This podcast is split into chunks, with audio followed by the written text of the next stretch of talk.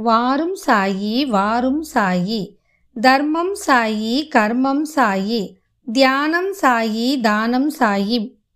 தூணிலும் சாயி துரும்பிலும் சாயி. வாரும் சாயி வாரும் சாயி. தெய்வங்களும் சித்தர்களும் இது உங்கள் தமிழ் பாட்காஸ்ட். வணக்கம்.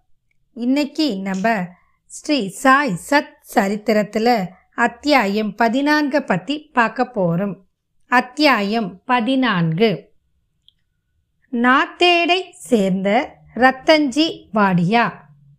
மௌலி சாஹேப் முனிவர். தக்ஷணை சாஸ்திரம். மீமாம்சா. பாபாவின் சொல்லும் கருணையும் எங்கனம் குணமாக்க முடியாத வியாதிகளையும் குணமாக்கியது என்பதை சென்ற அத்தியாயத்தில் கண்டோம். இப்போது பாபா எங்கனம் ரத்தன்ஜி வாடியாவை ஆசிர்வதித்து குழந்தையை அருளினார் என்பதை விவரிப்போம். இயற்கையிலேயே ஞானியினது வாழ்க்கையானது உள்ளும் புறமும் இனிமையானதாய் இருக்கிறது. அவரது பல்வேறு செயல்கள் சாப்பிடுதல் நடத்தல் அவரின் இயற்கையான மொழிகள் எல்லாம் இனிமை வாய்ந்தவை.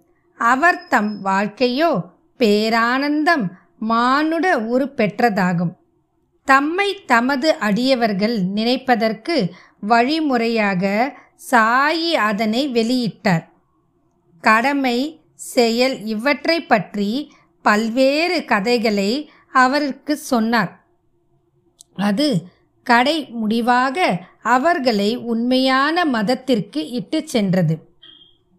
இவ்வுலகில் அவர்கள் மகிழ்ச்சியாக வாழ வேண்டும். ஆனால் அவர்கள் எச்சரிக்கையாய் இருக்க வேண்டும்.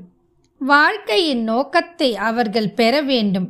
அதாவது ஆத்மானுபதியை முந்தைய ஜென்மங்களிலுள்ள நல் வினைகளால் நாம் இவ்வுடம்பை பெற்று இருக்கிறோம். பக்தியும் விடுதலையையும் இவ்வுதவியை கொண்டு பெறுவது தகுதியுடையதாகும் எனவே எப்பொழுதும் நாம் சோம்பலின்றி இருக்க வேண்டும்.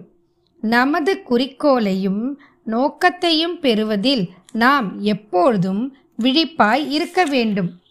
நீங்கள் தினந்தோறும் சாயி லீலைகளை கேட்பீர்களானால் அவரை எப்போதும் காண்பீர்கள்.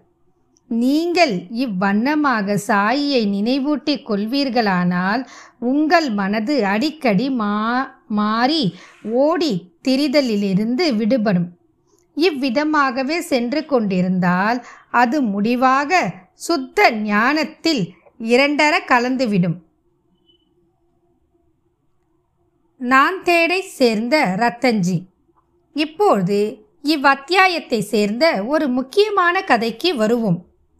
நைஜாம் சமஸ்தானத்தில் உள்ள நாந்தேடில் ஒரு பார்சி மில் கான்ட்ராக்டரும் வியாபாரியுமான ரத்தன்ஜி சாபூர்ஜி வாடியா என்பவர் வசித்து வந்தார். அவர் பெருமளவு செல்வம் சேகரித்து வயல்களையும் நிலங்களையும் பெற்று இருந்தார். ஆடு மாடுகள் குதிரைகள் போக்குறவு வசதிகள் இவ்வளவையும் பெற்று மிகவும் சுபிக்ஷத்துடன் இருந்தார். புறத்தோற்றங்கள் அனைத்திற்கும் மிகவும் திருப்தி வாய்ந்தவராகவும் சந்தோஷமுடையவராகவும் காணப்பட்டார்.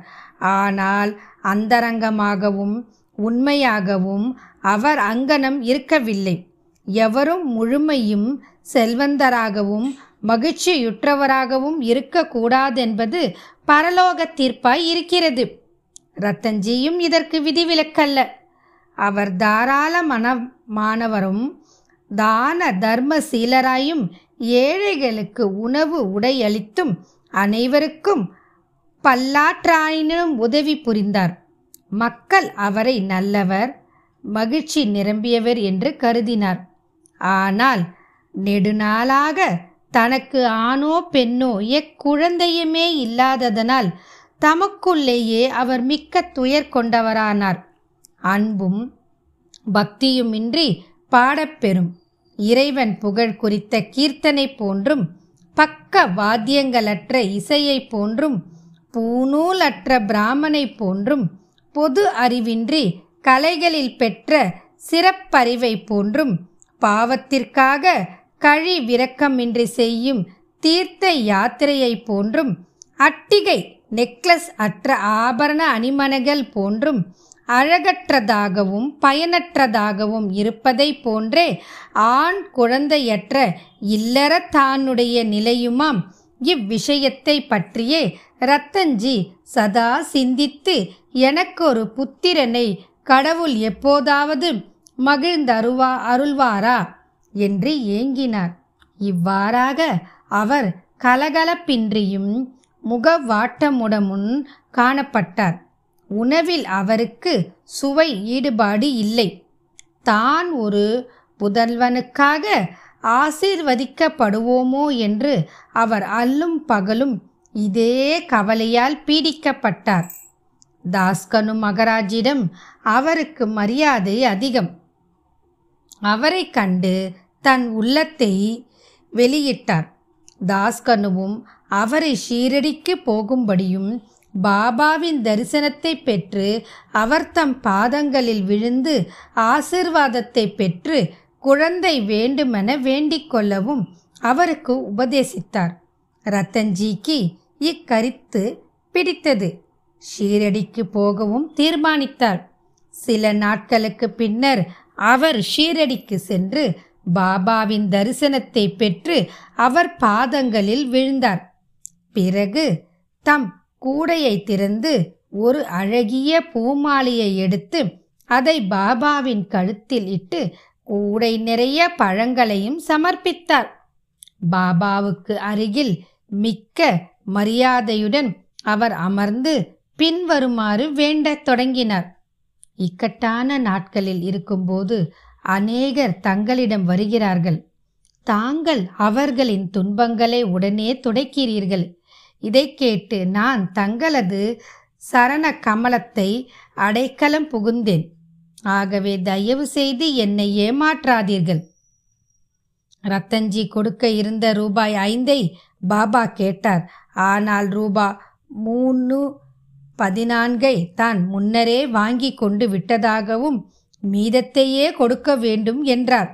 ரத்தன்ஜி பெரிதளவில் குழப்பமடைந்தார். பாபா என்ன கூறினார் என்று அவரால் புரிந்து கொள்ள இயலவில்லை. அவர் ஷீரடிக்கு செல்வது இதுவே முதல் முறை.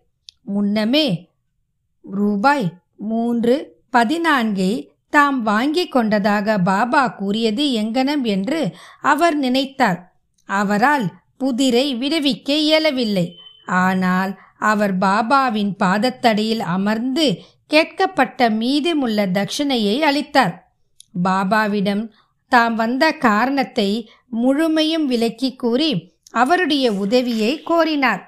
தமக்கு ஒரு புத்திரனை பாபா ஆசிர்வதித்தருள வேண்டும் என வேண்டிக் கொண்டார். பாபாவும் மனதுருகி அவரை கவலைப்படாமல் இருக்கும்படியும் அதிலிருந்து அவரின் கஷ்டமான நாட்கள் முடிந்துவிட்டன என்றும் கூறினார். பின்னர் அவருக்கு உதியை அளித்து அவரது தலையில் கையை வைத்து அல்லாஹ் அவரது உள்ளத்தின் ஆசையை பூர்த்தி செய்வார் என்றும் கூறினார். பின்னர் பாபாவிடம் விடை கொண்டு தாந்தேடுக்கு திரும்பி ஷீரடியில் நடந்த எல்லாவற்றையும் தாஸ்கண்ணுவுக்கு கூறினார். அங்கு எல்லாம் நன்றாகவே நிறைவேறியதாகவும் தாம் பாபாவின் தரிசனத்தையும் ஆசீர்வாதத்தையும் பிரசாதத்துடன் பெற்றதாகவும் ஆனால் அவரால் ஒன்றை மற்றும் புரிந்து கொள்ள முடியவில்லை என்றும் கூறினார். பாபா அவரிடம் தாம் ஏற்கனவே ரூபாய் மூன்று பதினான்கை வாங்கி கொண்டதாக கூறினார். இக்குறிப்பினால் பாபா என்ன கூறினார் என்பதை தயவு செய்து விவரியுங்கள். நான் ஷீரடிக்கு போனதே இல்லை. பாபாவிடம் அத்தொகையை நான் எவ்விதம் கொடுத்திருக்க முடியும்? என்று தாஸ்கண்ணுவிடம் கூறினார். தாஸ்கண்ணுவுக்கும் அது ஒரு புதிராகத்தான் இருந்தது. அதை பற்றி பெரிதும் அவர் நீண்ட நேரம் சிந்தித்தார். சிறிது நேரத்திற்கு பிறகு பின்வரும் நிகழ்ச்சி அவர் கவனத்திற்கு வந்துற்றது. சில நாட்களுக்கு முன் ரத்தன்ஜி மௌலி சாஹிப் என்ற ஒரு முகமதிய முனிவரை வரவேற்று அவரின் வரவேற்பு உபாசரணைக்காக கொஞ்சம் பணம் செலவழித்தார். மௌலி சாஹிப் நாத்தேட் மக்கள் நன்றாக அறிந்த ஒரு முனிவர். கூலி செயிண்ட். ரத்தன்ஜி ஷீரடிக்கு போக தீர்மானித்த போது இந்த மௌலி சாஹிப் தற்செயலாய் ரத்தன்ஜியின் வீட்டிற்கு வந்தார். ரத்தன்ஜி அவரை அறிந்திருந்தார். அவரிடம் அன்பு செலுத்தினார். எனவே அவரை கௌரவிக்கும் முகமாக ஒரு விருந்து கொடுத்தார். தாஸ்கனு ரத்தன்ஜியிடம் இருந்து விருந்து உபசரிப்புக்கான செலவு குறிப்புகளை வாங்கி பார்த்தார். எல்லாம் சரி நுட்பமாக ரூபாய் மூன் மூன்று பதினான்கு ஆகி இருந்தது. அதற்கு கூடவோ குறையவோ இல்லாதது கண்டு எல்லோரும் ஆச்சரியத்தால் செயல் இழந்தனர்.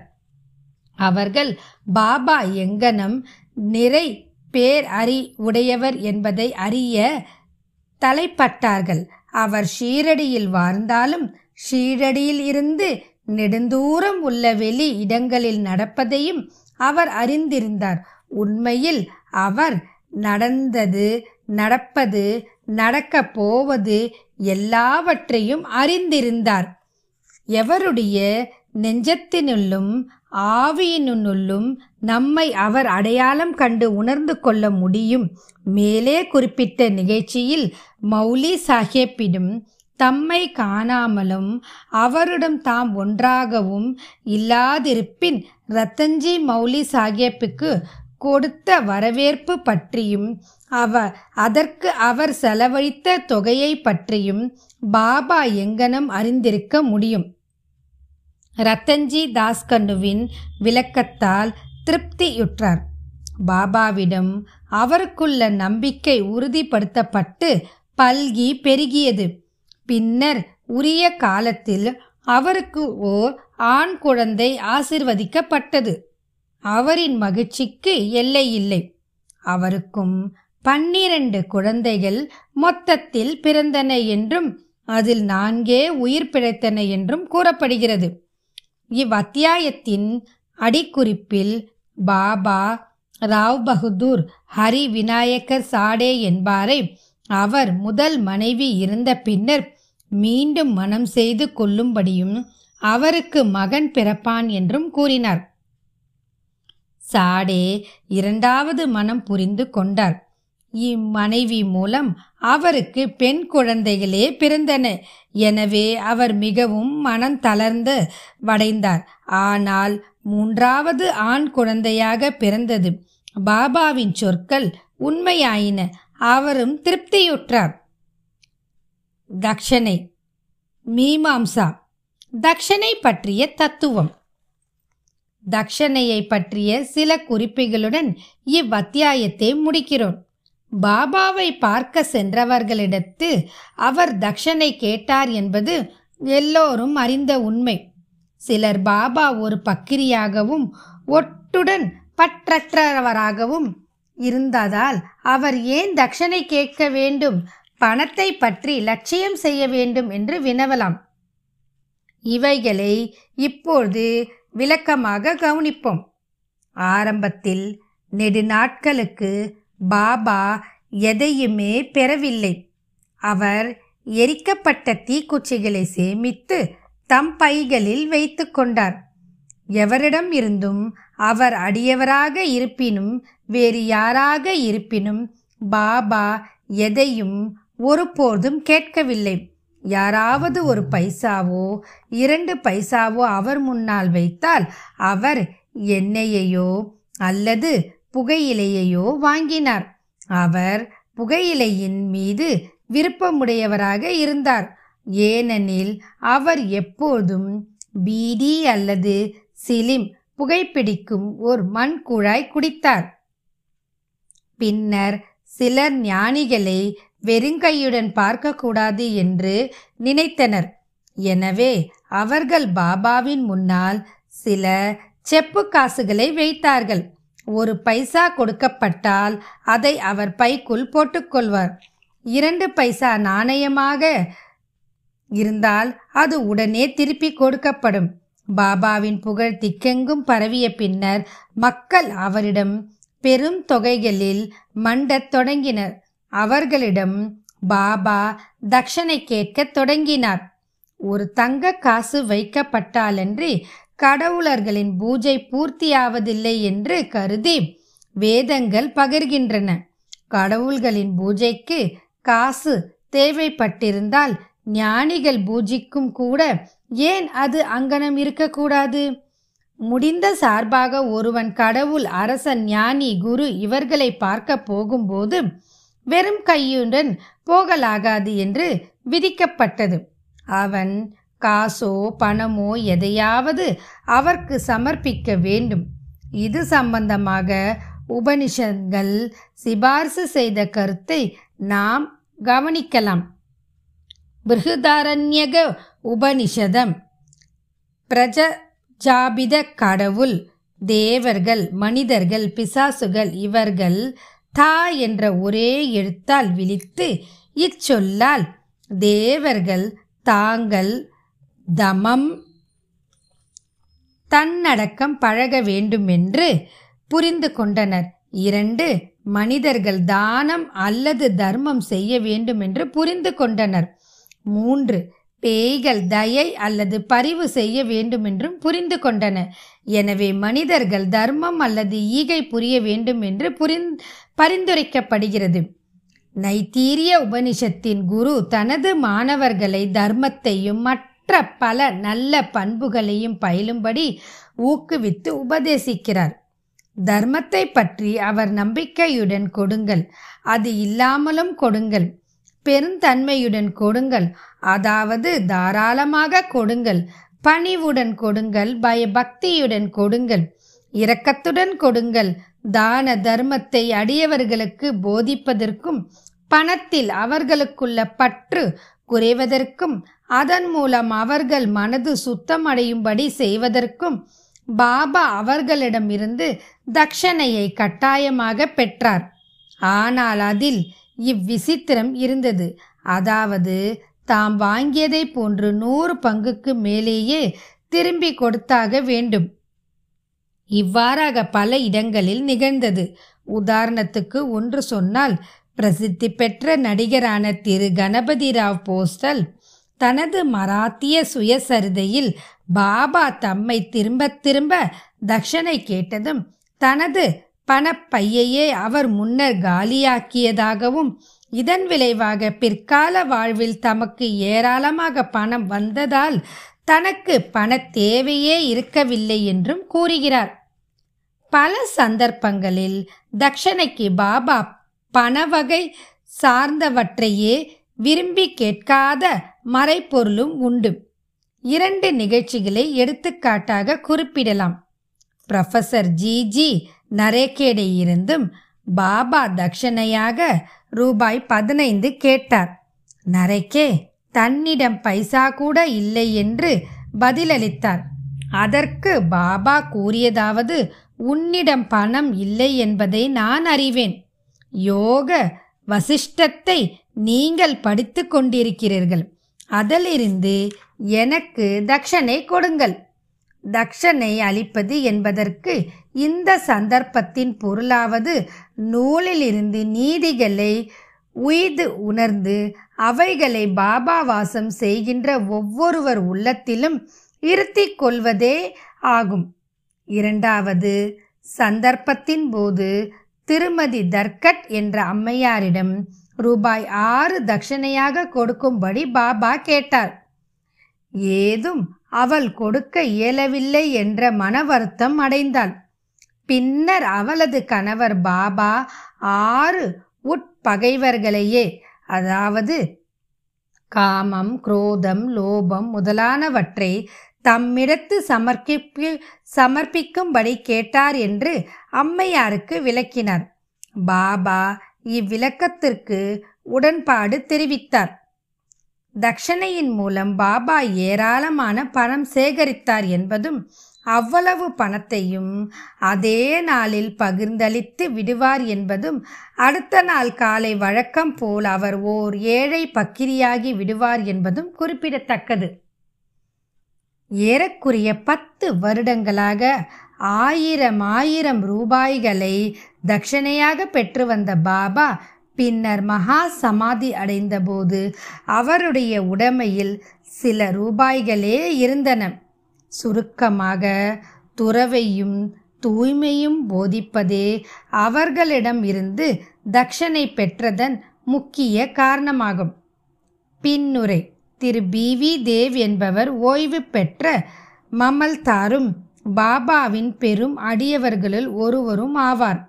அவர் ஸ்ரீ சாயிலீலா பத்திரிகை வால்யூம் ஏழு பி ஆறு இருபத்தாறில் தக்ஷணையை பற்றி பின்வருமாறு குறிப்பிடுகின்றார். பாபா எல்லோரிடமிருந்தும் தக்ஷனை கேட்கவில்லை. கேட்காமலேயே சிலர் தக்ஷனை அளித்தால் அவர் அதை சில சமயங்களில் ஏற்றுக்கொண்டார். மற்ற நேரங்களில் மறுத்து விட்டார். சில குறிப்பிட்ட அரியவர்களிடமிருந்து அவர் அதை கேட்டார். பாபா தங்களிடம் அதற்காக கேட்க வேண்டும். அப்போதே தாம் கொடுக்க வேண்டும் என்று நினைத்தவர்களிடம் அவர் கேட்டதே இல்லை. பாபாவின் விருப்பத்திற்கு மாறாக யாரேனும் அதை சமர்ப்பித்தால் அவர் தொடுவதில்லை. அந்த அடியவர் அதை அங்கேயே வைத்திருந்தால் அதை அப்பால் எடுத்துக்கொள்ளும்படி பாபா அவரை கேட்டார். பக்தர்களின் விருப்பம் பக்தி சௌகரியம். இவைகளுக்கேற்றவாறு அவர் சிறிய பெரிய தொகையை கேட்டார். பெண்கள் குழந்தைகளிடமும் அதை கேட்டார். எல்லா செல்வந்தர்களையும் கேட்கவில்லை அன்றி எல்லா ஏழைகளிடமும் கேட்கவும் இல்லை.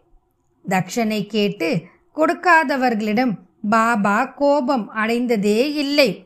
யாரேனும் நண்பன் மூலம் தக்ஷனை அனுப்பப்பட்டு அவன் அதை பாபாவிடம் கொடுக்க மறந்து விட்டானாயின் அவர் அவனுக்கு அதை எப்படியோ ஞாபகம் மூட்டி அவனை கொடுக்கும்படி செய்தார்.